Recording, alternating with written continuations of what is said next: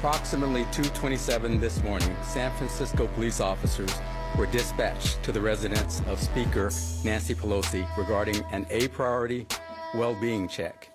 When the officers arrived on scene, they encountered an adult male and Mr. Pelosi's husband, Paul.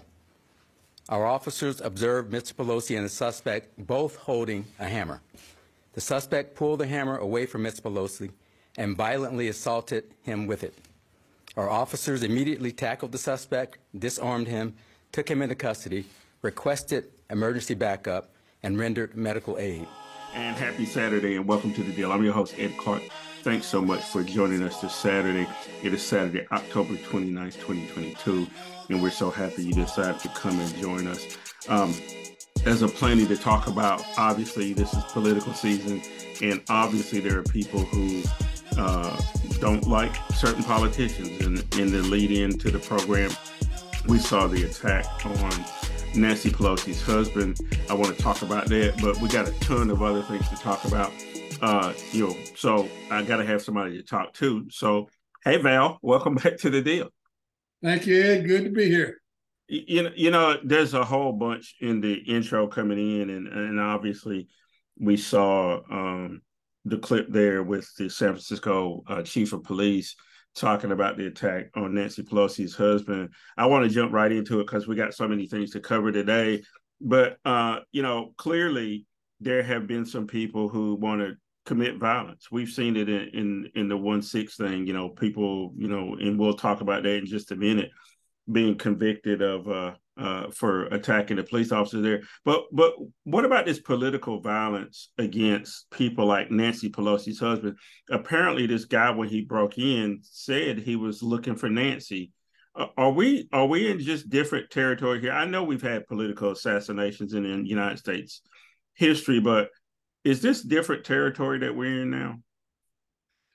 I think it might be it, but and I want to focus on the reason I think that some people on the far, far right have been emboldened and have been allowed to think that there is no retribution for their foul deeds and acts because the justice system, the wheels of justice, appears to be moving so slowly. We see people doing things and it takes forever even to get them to trial.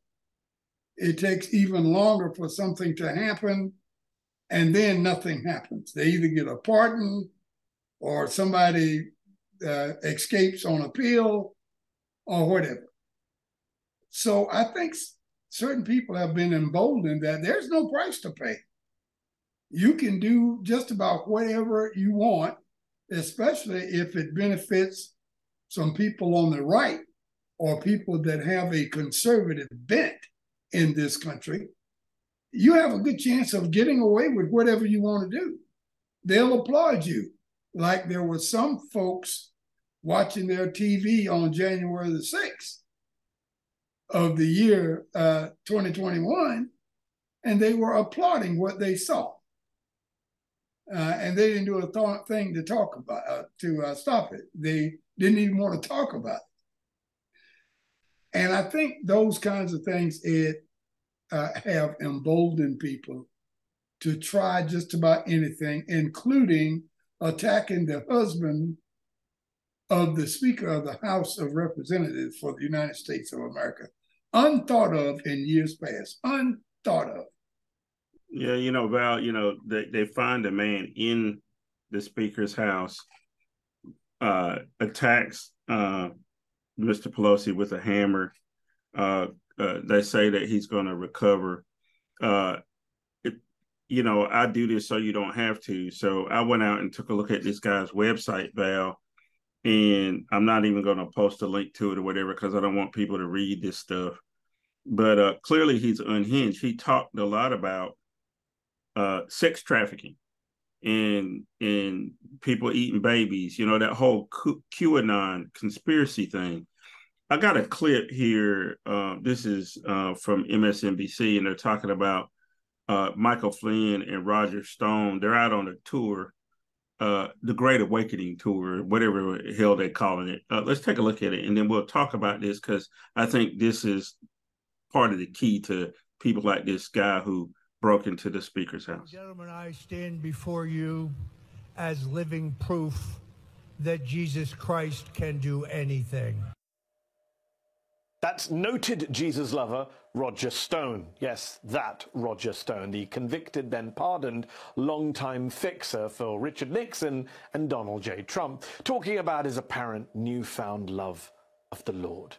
It's all part of what's being called the Reawaken America Roadshow, a tent style pro Trump, pro QAnon, pro Christian nationalist revival tour that's generated millions of dollars since it was launched shortly after the January 6th insurrection. The roadshow was the brainchild of former Trump national security advisor and current conspiracy theorist Michael Flynn. To go, Capitol. So, about Roger Stone is a swinger he's admitted to it. He he goes to sex parties. He's a swinger. He and his wife. Uh, he has been multiple convicted, but you know got off by, by uh, Donald Trump pardoning him. He led the dirty tricks division over as far back as Richard Nixon. Uh, he's been a, a propping up Donald Trump for decades now, and he worked for Manafort, who spent a lot of time in jail.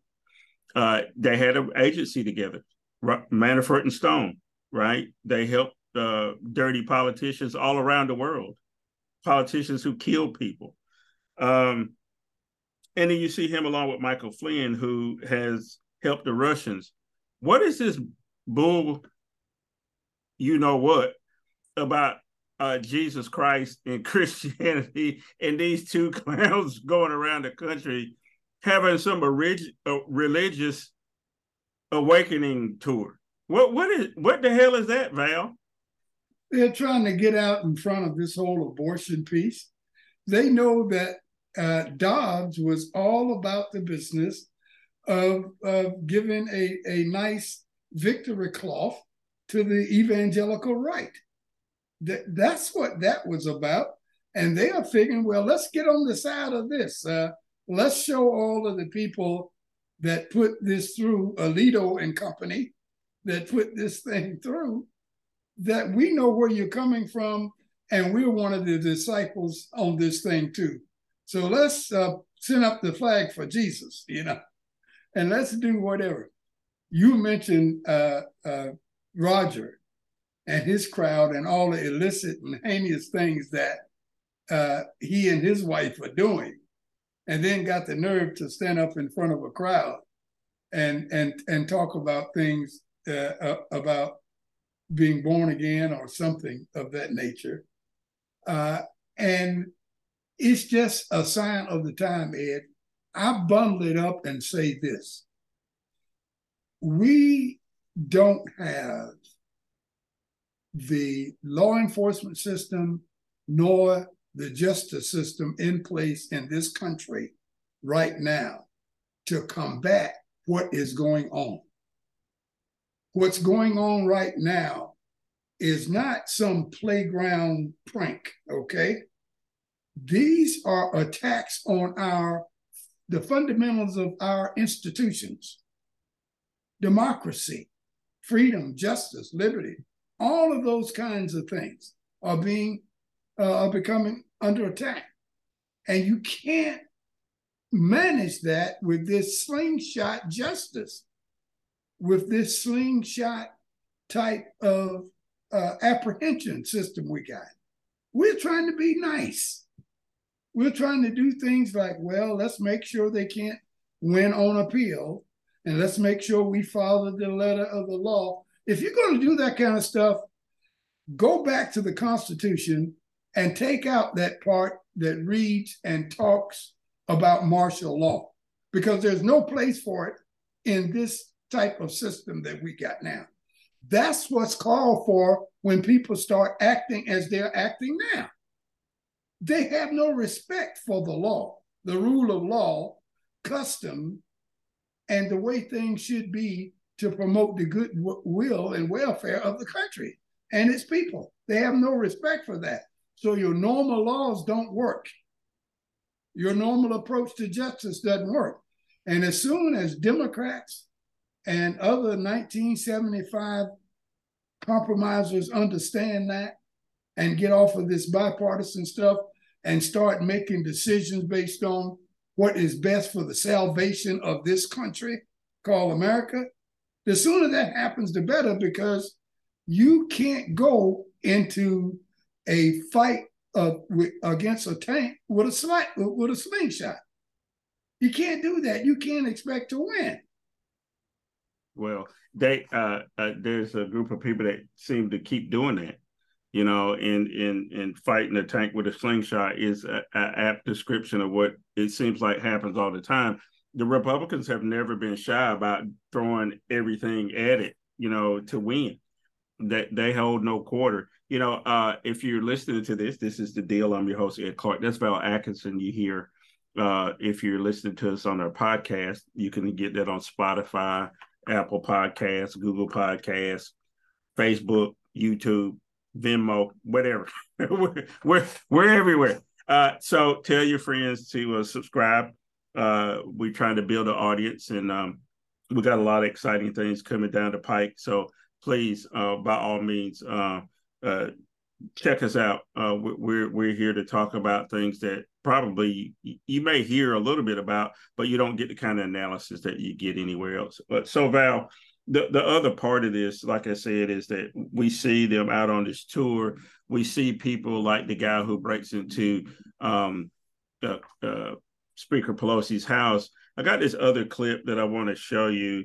Uh, this is about uh, somebody who's been convicted, uh, who actually pled guilty to attacking a Capitol police officer and then we'll talk about uh, what some more one six fallout. Washington moments ago, Capitol riot defendant Albuquerque Cosper Head sentenced to seven and a half years in prison for attacking former Metro Police Officer Michael Fanone.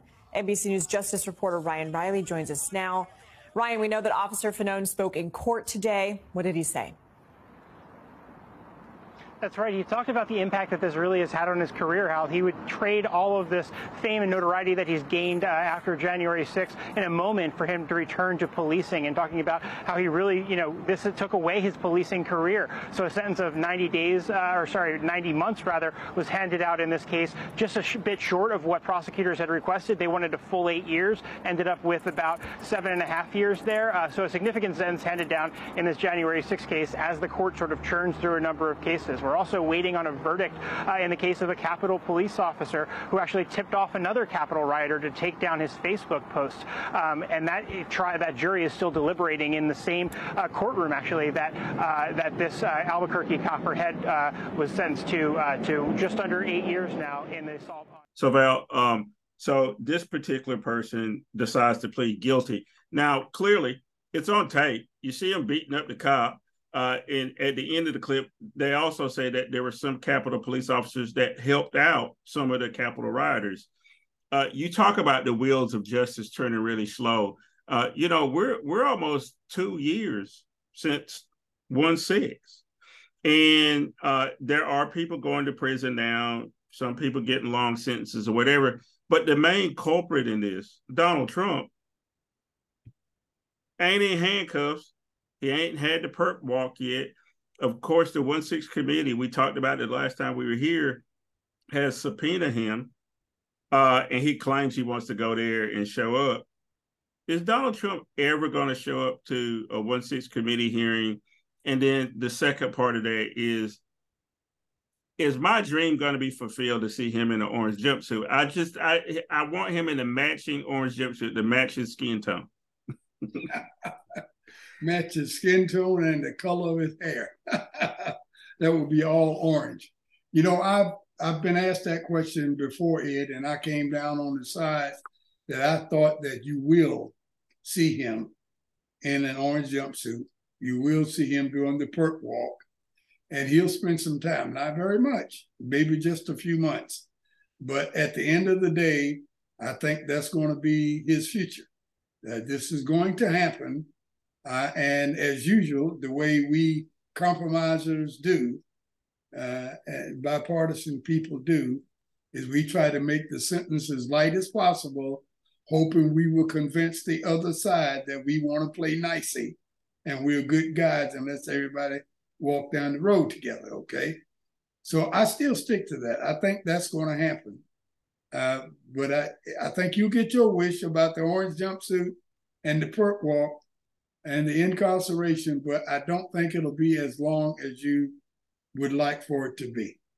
Well, there you go. So uh, I I hope Val Atkinson is right about that because I am sick and tired of uh, uh seeing this dude. Uh, I, I don't know uh, Val.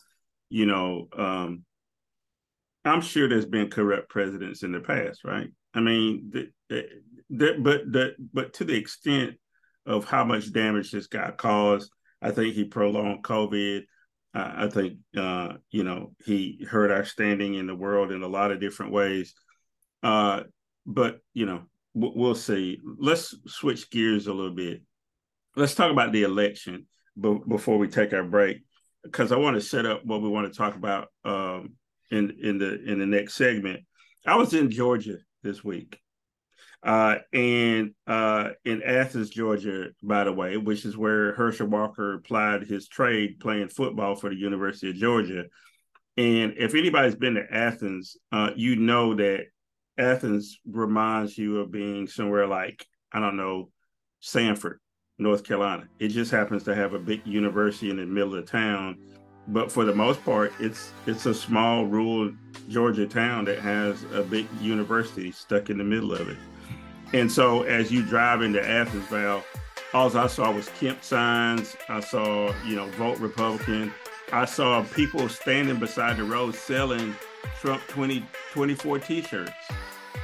Uh, I saw people standing beside the road selling all kind of paraphernalia related to QAnon in that area as I drove around the area. What surprised me is I didn't see as many Herschel Walker signs as I expected. And then I only saw Abrams and Warnock signs on the black side of town in Athens. Out in the country, I saw no Warnock signs and that kind of thing. Uh, I'm going to take a break, and when we come back, I want to start with what your expectations are of the elections. I want to talk about two races: that Walker Warnock race and the Fetterman Oz race.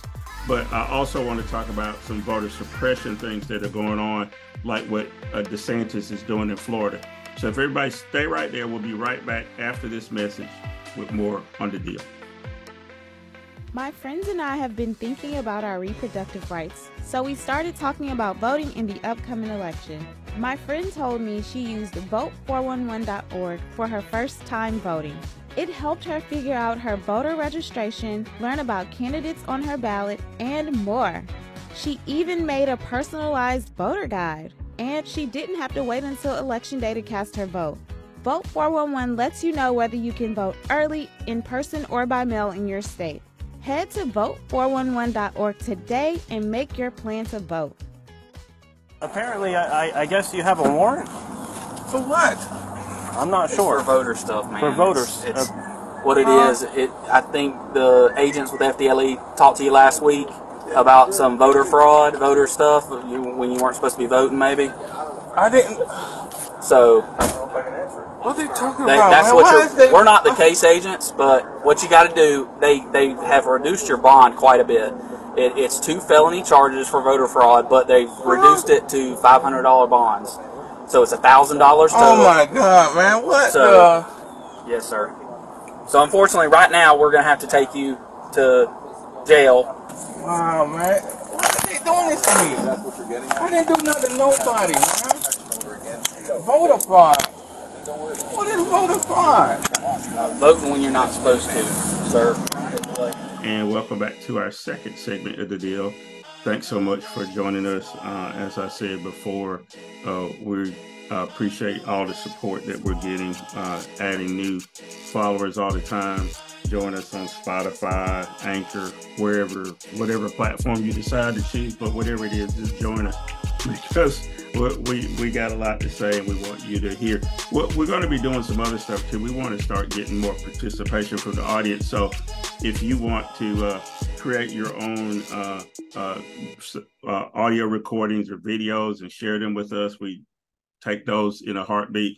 You can always uh, go to the deal with edclark.com where you can always send us a message or you can email me, ed at the deal with edclark.com or val at the deal with edclark.com.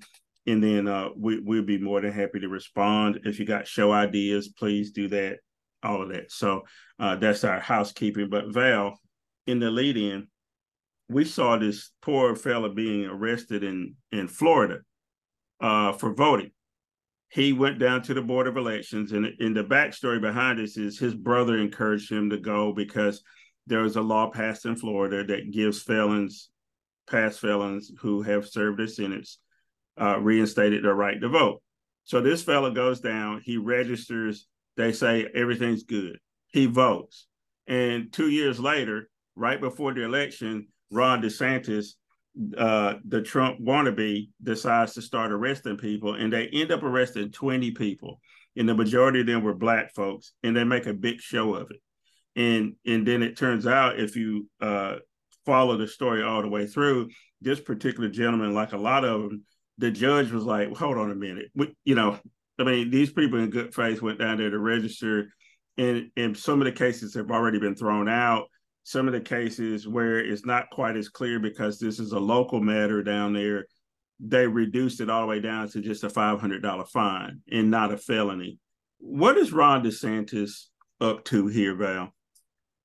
Well, if you try to figure it out logically, you'll be here all year and then sometime.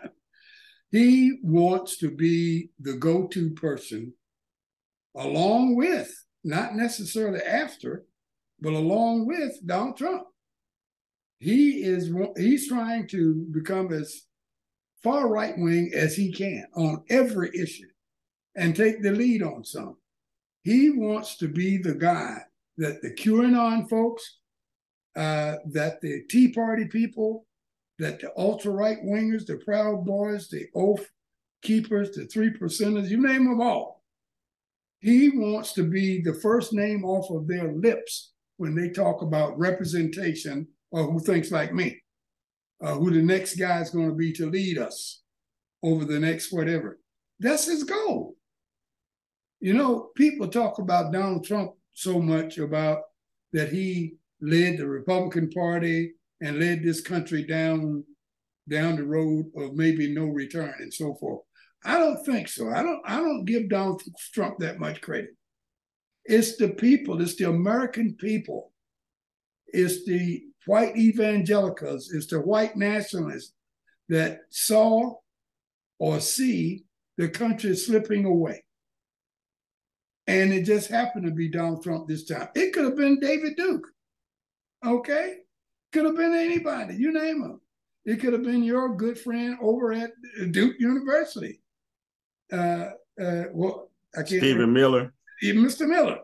It could have been him. It could have been a lot of different people. It just happened to be Donald Trump had the nerve and the money to get up and, and do all the antical type things that made him stand out and it could be anybody. So, getting back to your question, DeSantis wants to be that next person. So he'll do anything. And the last thing we ought to do, trying to figure people like DeSantis and Trump and David Dukes and Miller and all that, Stephen Miller, don't please, we can't use logic. We cannot use logic to figure those people out. We'll be here forever because they don't work on those terms. Right. They don't work on those terms. And if we sit and wait uh, for them to work on those terms, we, will never figure it out. They're on a different plane. And uh, until the American people wake up one day and say, hey, we've gone far enough down this road, it's time for, I want to go the other way. And I hope when they do that, Ed, that it's not too late.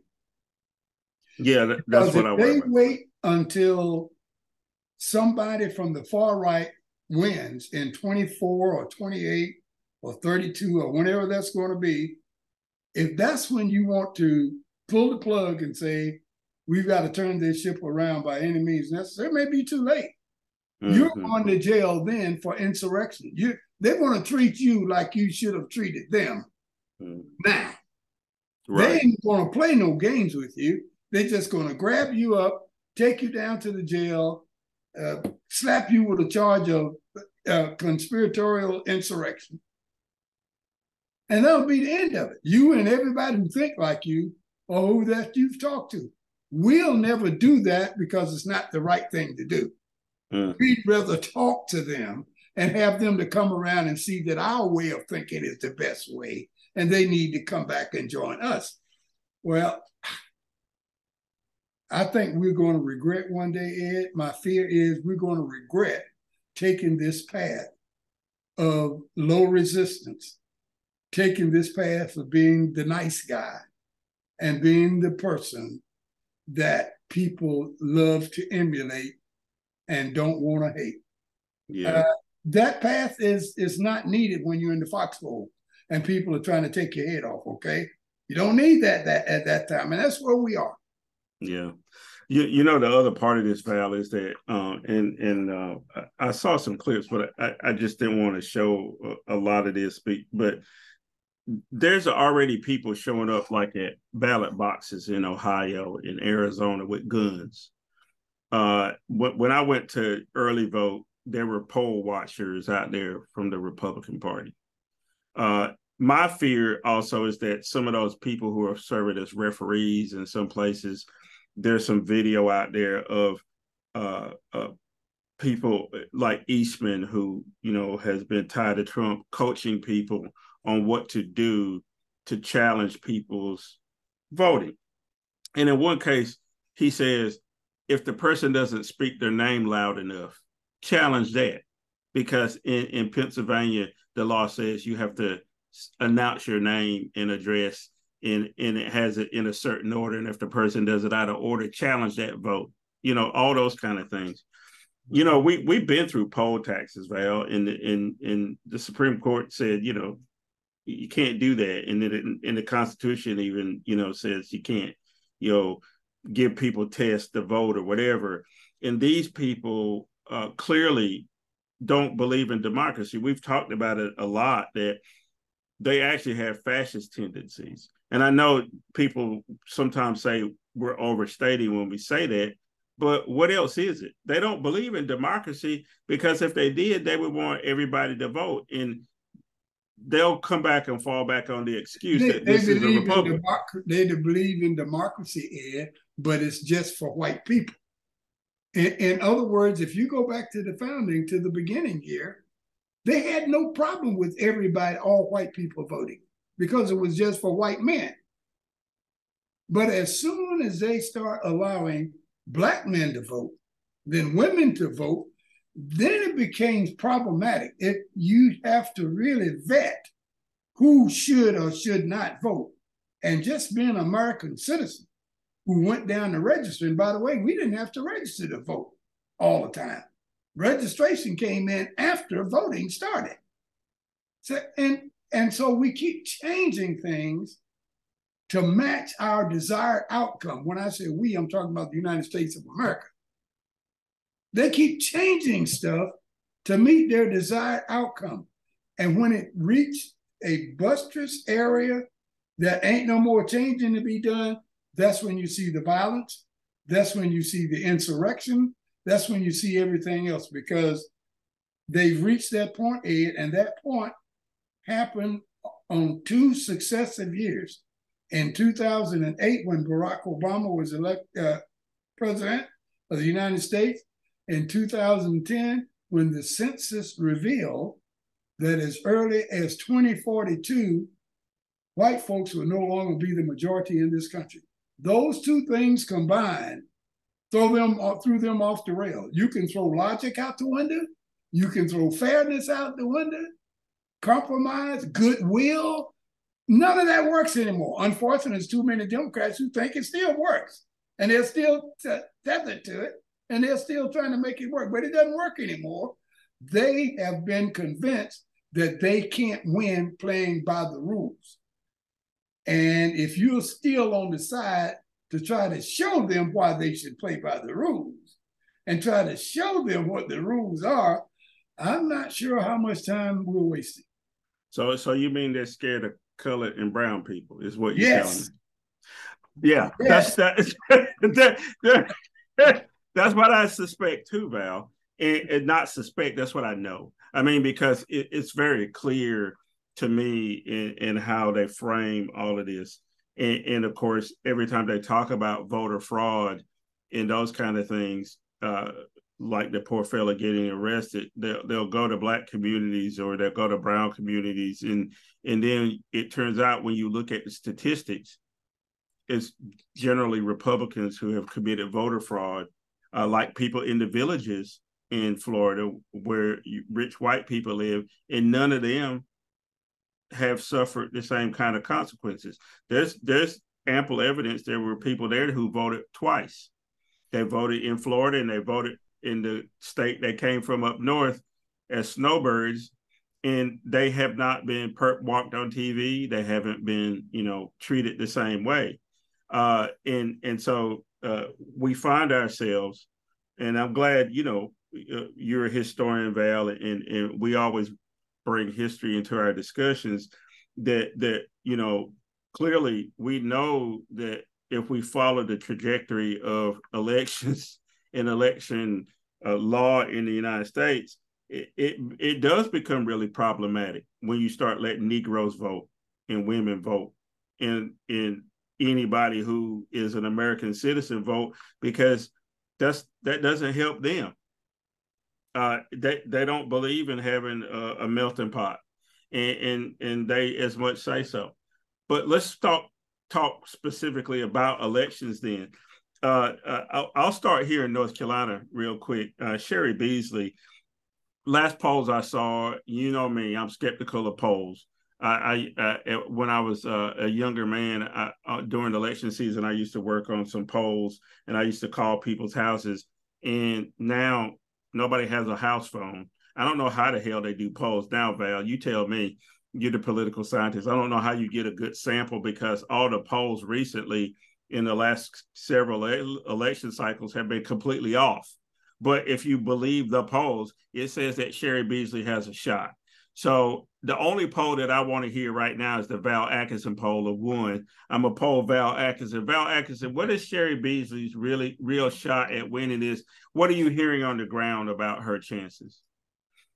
What I'm hearing on the ground is that we uh, may have some reverse Wilder factor. Now I don't know where this is coming from, but and, and I know how it works. Reverse Wilder means that in the during the Wilder factor days, white voters would uh, intentionally lie to pollsters and tell them that they were, were going to vote Democratic when they knew all the time they were going to vote Republican, but they didn't want the pollsters to think they were racist by saying that they were voting Republican.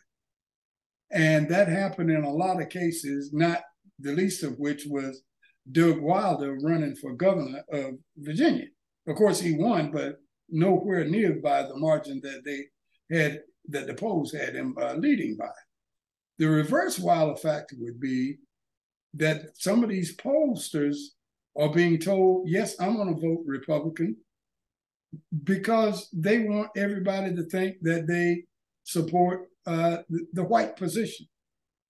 When in fact, they don't want a lot of women, don't want their husbands or anybody else to know that either they're going to vote Democratic or they're not going to vote at all because they're sick and tired of what some of these alt right uh, conservative Republicans uh, that call themselves Republicans are doing. I think that's one thing. And I think the other thing that's going to help is that we're going to have a massive, and I mean massive, turnout from the African American community at the polls this time. And that'll be enough to push Cheri Beasley over the top. Well, I hope you're right. Uh, let's go to Georgia. Like I said, I was in Georgia this week. I had to take a shower after every commercial that was on there. I Val, I had never I thought the commercials here in North Carolina were horrible. And I've seen some commercials from Pennsylvania that are pretty bad, but Georgia was on a whole different level. Uh, so uh, I want you to look at this clip. We're going. We talked about Herschel a lot last time, so we're not going to talk a lot about it. But here is another woman saying that he asked her to get an abortion. Morning, a woman from Dallas claims Georgia Republican Senate candidate Herschel Walker pressured her to get an abortion. She is the second woman to come forward and is not revealing her identity, but she says she had a years long relationship with Walker dating back to the 80s while he was married and playing for the Cowboys. The woman claims Walker personally ensured that she get an abortion back in 1993 by driving her to a clinic and giving her money for the procedure. Walker calls the latest accusation against him a lie. So Val, clearly, when I was watching the news every night when I was in Georgia, there were there were Republicans, white folks, who were saying it didn't matter. Right? So isn't that really it doesn't matter. I can I can I can say he killed somebody. Because he at least he attempted to kill people in the past because he tried to kill his ex-wife does it matter what Herschel Walker does? It does not matter because what I want some of these Democratic pollsters and strategists to do for me is to tell me how many people are going to change their mind now that they heard that there is one other lady that Herschel Walker asked to get an abortion. Uh, how many? What's the count that's going to say, Oh, I didn't know it was one more. I don't think I can vote for him now. How many? Two, 20, 30, 100? How many people are you going to get to go down that road and change their mind? I, my answer is not very many, if any, at all. You're wasting your time. The people that that type of news affects were already going to vote against Herschel Walker. You haven't done a thing by coming out with that kind of story. And that's one thing that the Democratic strategists seem not to be aware of. They are preaching to the choir.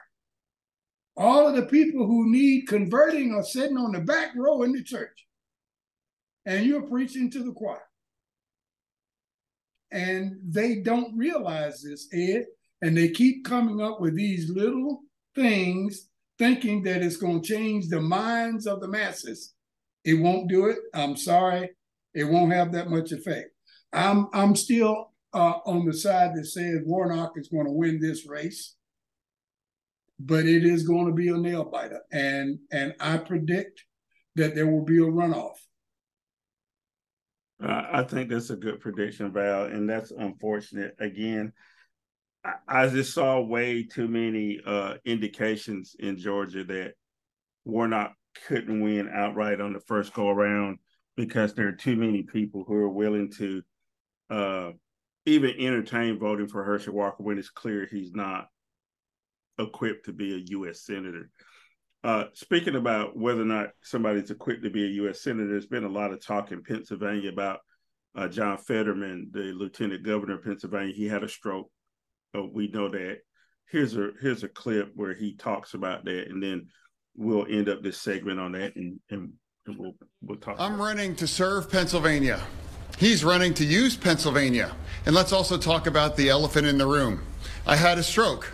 He's never let me forget that. And I might miss some words during this debate, mush two words together, but it knocked me down, but I'm going to keep coming back up. I'm running for the U.S. So, Val, clearly, John Fetterman, you know, he he says, look, I had a stroke this guy won't let me forget about it.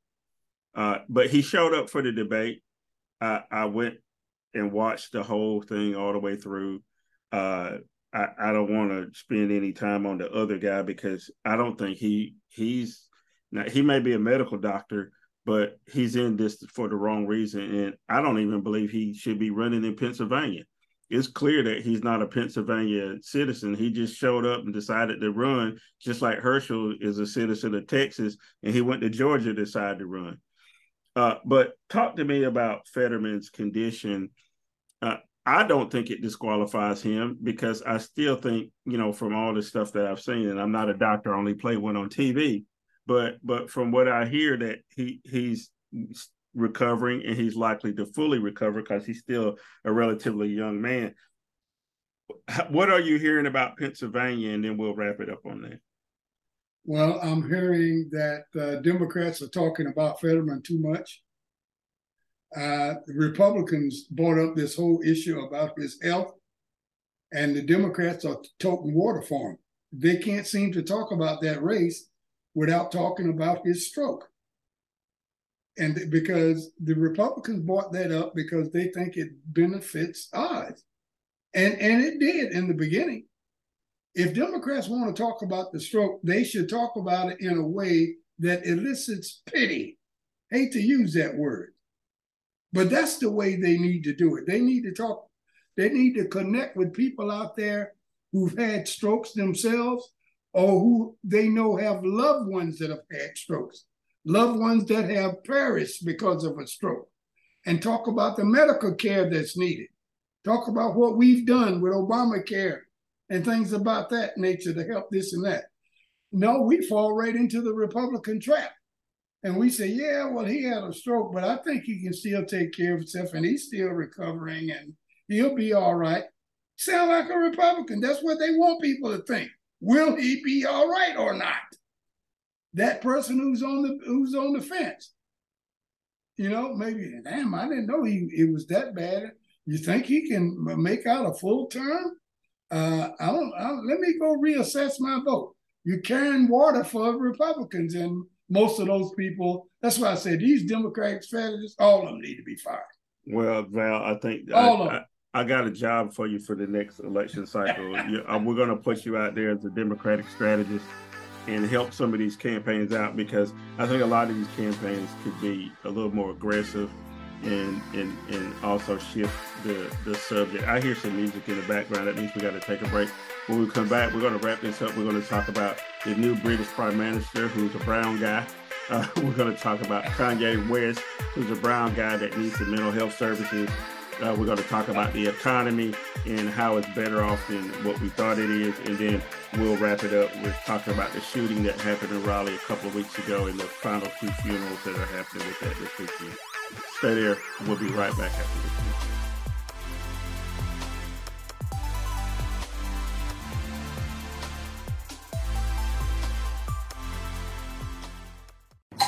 I want to be fearful every time I'm in an open area in a public place.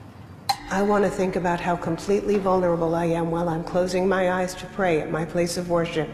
I enjoy practicing semi-annual lockdown drills with six-year-olds who don't fully understand what's happening. I like going to the movies and making a mental note of every exit in the theater to plan my escape. I hope that our set is interrupted by loud percussive sounds that cause the audience to scream in horror and run for their lives. I want to think of this dumpster as a hiding place for my kid. I enjoy when the only way a family member can identify their mutilated loved one is by the make of their shoes or a DNA test. I want to drop the carton of milk and eggs that I just bought and race frantically to a dingy back room where I'll be locked with 14 strangers for seven hours and no air conditioning until the police say it's okay to come out. I want to celebrate our nation's freedom by worrying that I'll end up bleeding out on the pavement while being trampled by terrified parade cars. I like that anyone can anyone can easily access weapons of destruction, weapons of war. Designed to kill the greatest amount of greatest amount of people in the shortest in the least amount of time. Just a little bit longer.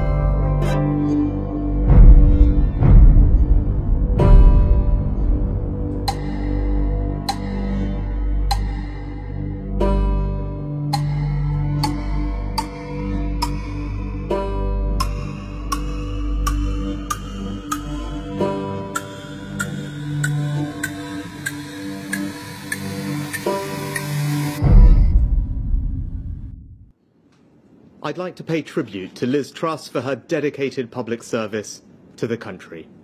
She has led with dignity and grace through a time of great change and under exceptionally difficult circumstances, both at home and abroad.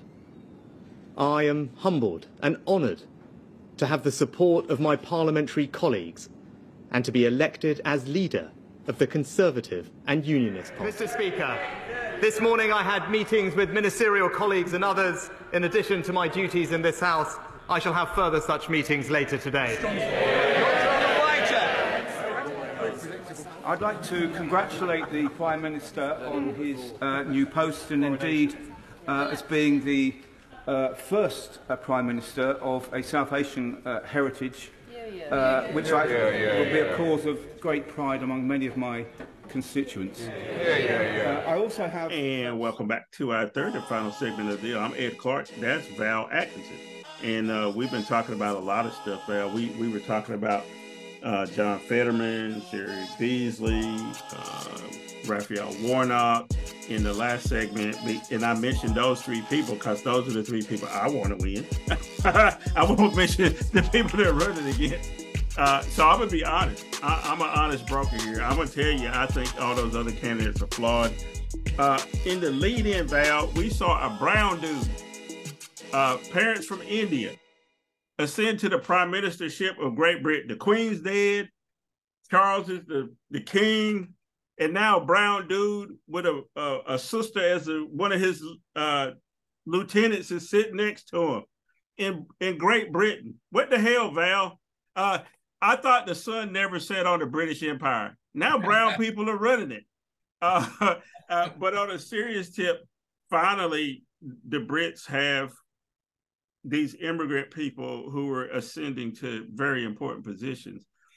Talk to me real quick about how that's reflective of how the world has changed. You talked about the numbers in the United States. Clearly, you know, we've already had a, our brown guy, Obama, uh, but we may have other brown people. Now, uh, Harris is the vice president. So now it's happening in Britain. Is that what white people around the world are afraid of? Is that that they used to go around and treating people so bad, and now these brown people are you know, running their governments and stuff. That's definitely part of. You you you put your finger right on the big part of the issue here, Ed. Uh, let's go back and talk demographics just for a second, and it'll make sense. If you count up all of the white people on the planet in all of the white countries and whites that are in countries where they are not the majority, in African countries, for an example, places like that, if you count them all up together, they only make up a, a, little over 11% of the population of the planet. I say that again 11%.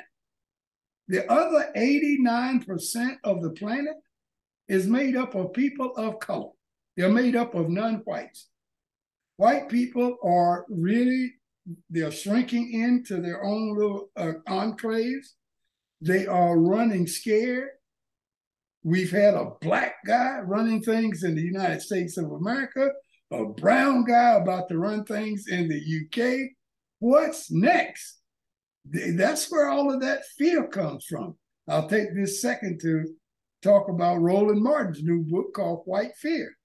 You guys need to pick that up. He talks about some of this stuff in there. White folks are concerned. They're concerned that we are pushing them right off of the edge. So they don't have any place to run now. And it's showing. We are reacting to it here uh, more dastardly than they're doing in Great Britain. Uh, in the United Kingdom, uh, they're taking a look at things and they're saying our parliamentary system is allowing us uh, to go ahead and move forward without the rancor and dispositions that the United States of America put itself through. And we'll see. I hope we don't have a problem with that. But I think it comes from the notion, Ed, you asked a question, what's going on? A lot of people don't understand that between India and China, they make up, they'll be make those two countries will make up 50% of the world's population around 2050. 50%, just two countries and neither one of them are considered to be white. White domination of planet Earth is shrinking, and some of them don't know how to take it in. Yeah, you know, you know they they spent you know good four or five hundred years running around the world pillaging, uh, because they they gave people the impression that uh, th- it was more of them than it really was. I, I I'm glad you gave that statistic I know people hate statistics, but I'm glad you gave the statistic about there only being 11%, and then China, India, you know, fast approaching being 50% of the world population, because it puts things into perspective for me. Is that uh, if people only knew a 100 years ago that it wasn't that many white folks, maybe some of this stuff wouldn't have happened. Uh, and and and a lot of the discord in Asia and Africa is the direct result of whites coming in and and saying, "Oh, Jesus told me to come here and want to convert you or either rule over you because you know you weren't all that bright, and it's our destiny to come and give you Christianity, a religion that we stole from some brown guys in the Middle East. But we won't go there. That's a whole nother subject. We'll do that on another another show. Before we run out of time, so we got a few more topics to get to, and I want you to see something about economic news this week that caught people off guard, maybe, and the stock market went back up. Let's look at that and we'll talk about it. Let's get to our panel for some instant reaction. I don't know how to interpret it. Lindsay, I'll, start with you. I don't know if you've uh, weighed in yet, but is it possible that with uh, the PCE uh, easing a little bit and where it doesn't look like we're in a recession, that's a pretty good number. Can we extrapolate to say some people think a soft landing is possible? Maybe we can raise rates. Maybe we can bring uh, uh inflation down a little, but the economy can survive. Is that why stocks are up? Well, I think the third quarter number was certainly better than expected, as, Rick laid out. But I would caution to say that this is an indication of sustainable upward momentum and more reflection of static support, particularly to the consumer, as we saw lower gas prices, as we saw additional state and local stimulus come down the pipeline, consumers increasingly willing to draw down what remaining savings they have and turn to credit cards. So, Val, so I, I don't think GDP was better than everybody thought gas prices are coming back down. When I was in Georgia, got gas for two dollars and ninety seven cent. Uh, I know they don't have as much state tax as some other places. Gas is still high in California because of the stuff they have to do for gas. But but oil companies have made record profits in the last couple years since COVID. They've used that as an excuse to, you know, soak people for whatever. But if you look at the economy as a whole, I can look out the window here every day and see them building stuff. Now, mortgage rates did go up. They hit a, a, a high for the last 10 years. I think they're at 7%. At one point, they were down to, you could get a mortgage for 1.9% easy, right? Even with so so credit. And, and now it's back up to seven. So if you, you listen to what they just talked about with GDP and, and the economy maybe not being as bad, is it wasn't that true anyway? Didn't we already know that? Didn't we know that that supply chain and all that was affected by COVID and Donald Trump insistence on not doing anything about it? And nobody was at work. Everybody was at home. And the few people that were out working, a lot of them died from COVID because they had to interact with people. Talk to me about the real truth about the economy. Well, the real truth uh, about the economy, Ed, is whatever rich folks say it is. That that's the real truth about it. Uh, they they make all of the decisions about everything.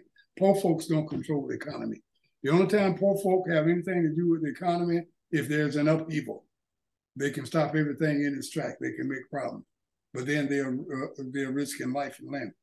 But getting back to your deal specifically about the supply chain, I think that's a piece that most people miss when they talked about the economy and where it was going there's no one individual, no country, and its leader, whether it be Joe Biden or uh, Putin or whomever, uh, that could have done anything to stop the effects that COVID put on the economy in terms of the supply chain. And uh, that affects the, the, the primary law of the economy is supply and demand. And when you got a problem of that ilk, of that nature, then uh, prices just start getting crazy. And then on top of that, we had some untimely deaths. Excuse me. We had some untimely deaths due to COVID. And we had to start doing things differently. We had to start working from home. Uh, in some uh, cases, in some businesses, it interrupted our chain of command, how we ran things and who ran things for our particular companies. So it had an effect. But right now, it's not having the deleterious effect that some conservatives would like to think it is. Because unemployment is low, all time lows, unemployment.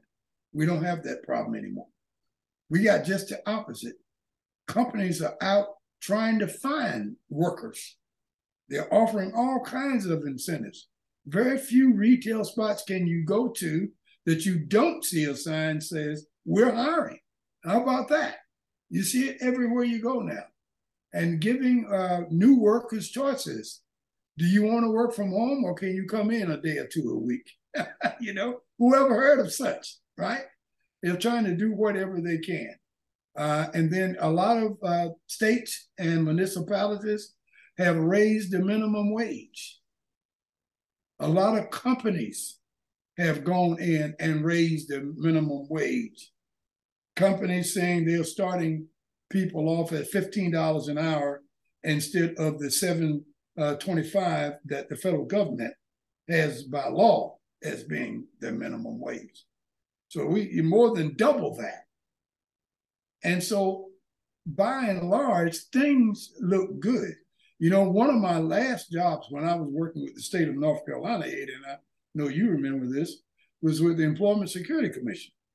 And we, I was with uh, UI, Unemployment Insurance, and we were responsible for writing checks to people who qualified for unemployment uh, insurance compensation.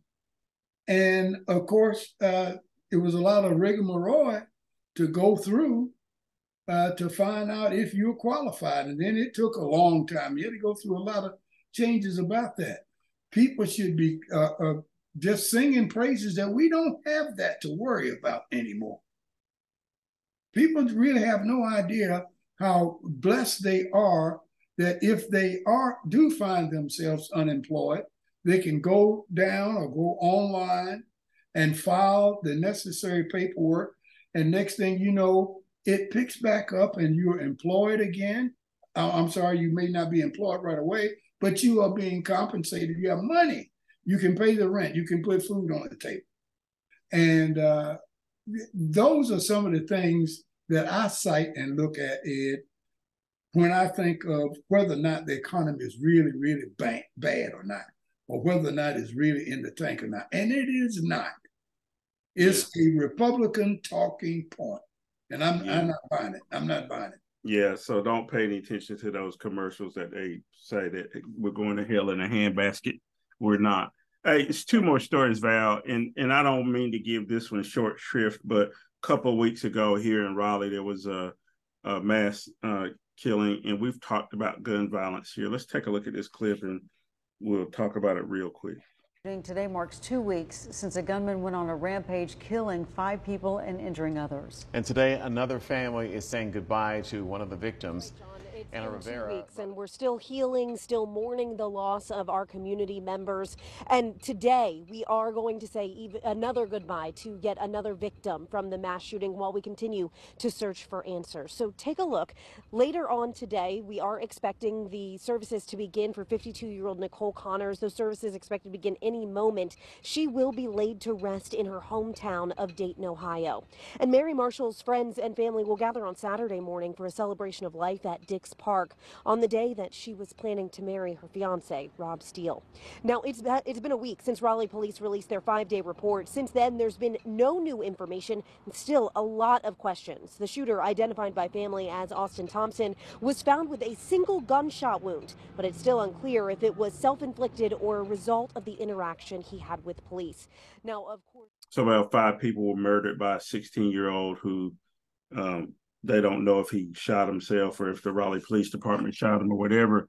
But we've talked at nauseum here about gun violence and what to do about guns. And I, I guess the only thing I have to say is, you know, when are we going to do something about it? Uh, and we talked at length about it the the last time we were on, so I won't I won't spend a lot of time. But what I do want to do at some point is get uh, some experts on here to talk about what really happens when you get shot by a gun an assault weapon. And and and and the fact that you know the the last two funerals, one was on a, a Thursday, and then the other one is this morning. uh, at 10:30 uh, memorial service at Dix Park. So if you're in Raleigh and you're seeing this early Saturday morning at 10:30 at Dix Park in Raleigh, the last person will be honored who was killed and and and and I guess that's all I'll say about that is that uh, now Raleigh joins the list of cities where you just say the name and you know it was a mass shooting, right, Val? You know, it, it gets it gets tedious. The last story I want to cover, but I don't want to cover, is Kanye. So here's Kanye, and then we're going to talk about it. New tonight, the latest fallout with Kanye West and his anti Semitic remarks. He's been trying to save his lucrative clothing line, including his shoe line, Yeezy Shoes, but today he got kicked out of the Skechers Manhattan Beach headquarters after he showed up unannounced with a film crew. Skechers, he shows up, then he is asked to leave, and then he is escorted out of the building. Here's the latest. Watch. The executive offices of Skechers, it is here Ye, the rapper formerly known as Kanye West, shows up uninvited and unannounced and is quickly escorted off the property, with the shoe company later stressing Skechers has no intention of working with West the same people. This just the latest controversial development for Kanye following his recent outburst of hate speech and anti-Semitism. Comments that have already cost Kanye big time, being dropped by several of his business and professional partners the last few weeks, including the sportswear giant Adidas, one of the latest to part ways with Kanye. These pictures from TMZ, check them, show Kanye at a local bagel shop, all smiles, appearing to be in a good mood. This just before his visit to Skechers. That is several workers here at Skechers telling us they did not see Kanye, but nearly everybody in the company's offices spent their day talking about what happened and later told by their bosses not to make any public comments. Skechers itself. Val, yay, Kanye, whatever the yay, whatever the hell yay he is. To me, Val, it clearly shows that he has some mental health issues.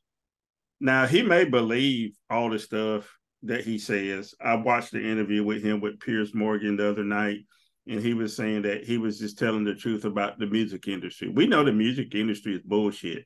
You know, it's chewed up people and, and spit them out, whatever, so on and so forth. So, okay, fine.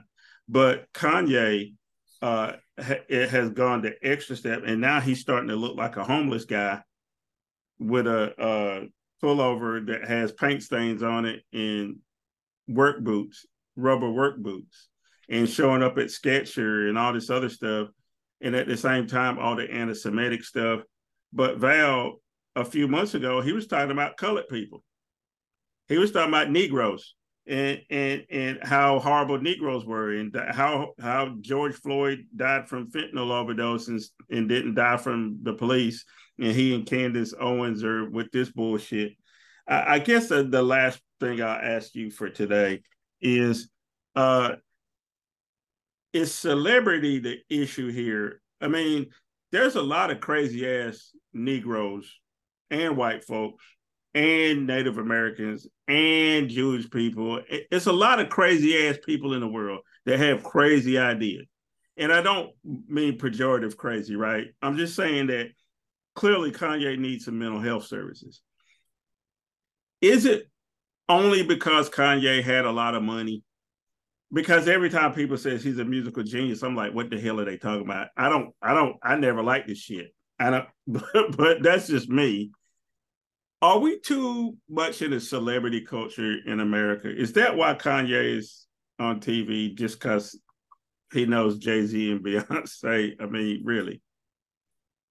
You've hit the nail on the head again, Ed. Uh, you, you know, I go back to, I'm not a big rap fan. I'm not a big hip hop fan, but I appreciate the music. And, and I understand and I appreciate those who do. But you know, I'm an old Temptations guy. That that's that was my uh, era of, of music that I love. But I look at guys like uh, uh, Otis Williams, the, the the guy who founded the Temptations, the group itself.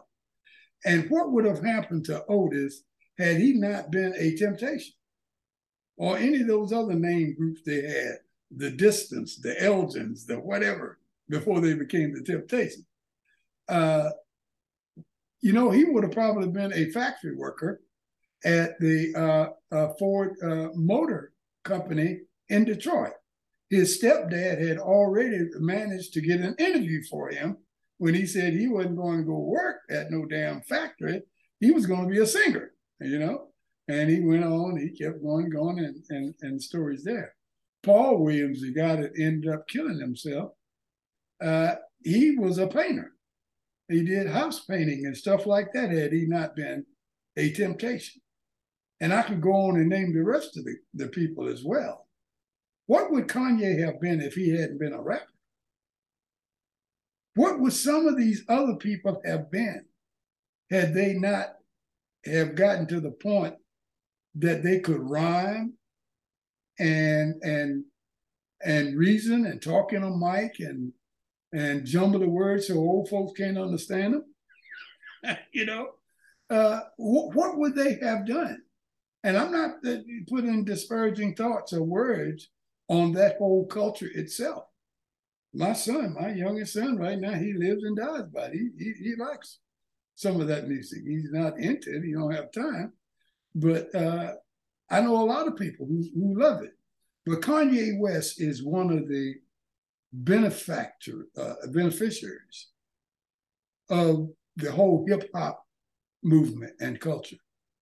And I just hope he manages his money well enough that after he goes to get the help that you so aptly put that he needs, and after hip hop has gone by the wayside, like a whole lot of music genres have, don't mean it's here to stay just because it's here now. Uh, I hope he has enough to still be useful in this thing called life, that he can still positively impact some people uh, after he gets well and that kind of thing. Right now, his life is a mess. I know he's got a lot of money, but but as as Denzel Washington says all the time, he said that's short money. You know, you know, you got to talk about long money. You got to talk about old money. You know, and it can't be old money until you get old. right. Yeah, and he's got to he's got to get old, and and if he doesn't get help, he won't. And and I fear you you know this Val. A lot of musicians and and famous people end up dying with people standing around going, "Oh, I guess we should have stepped in," and then the money's gone, and nobody knows where it's gone because all the sycophants have been around soaking soaking all, it all in, taking it from this person who clearly needs help whether it's Michael Jackson or Prince or Jimi Hendrix, anybody, you just name any, you know, famous singer. Uh, maybe they, you know, uh, started using drugs to, in Prince's case, because he had started having hip problems. Michael Jackson couldn't sleep, but there were people that should have said, "Don't do that," you know. Uh, but instead, they just wanted to be around famous. And like I said, I think that's one of the big problems with American culture is that famous trumps everything else. Hey, and that's Donald Trump, right? He was famous and he became president. Well, guess what? I hear some music. So that means that's a good place to end this. But before we go, Val, tell me what you're working on, something I need to know about real quick.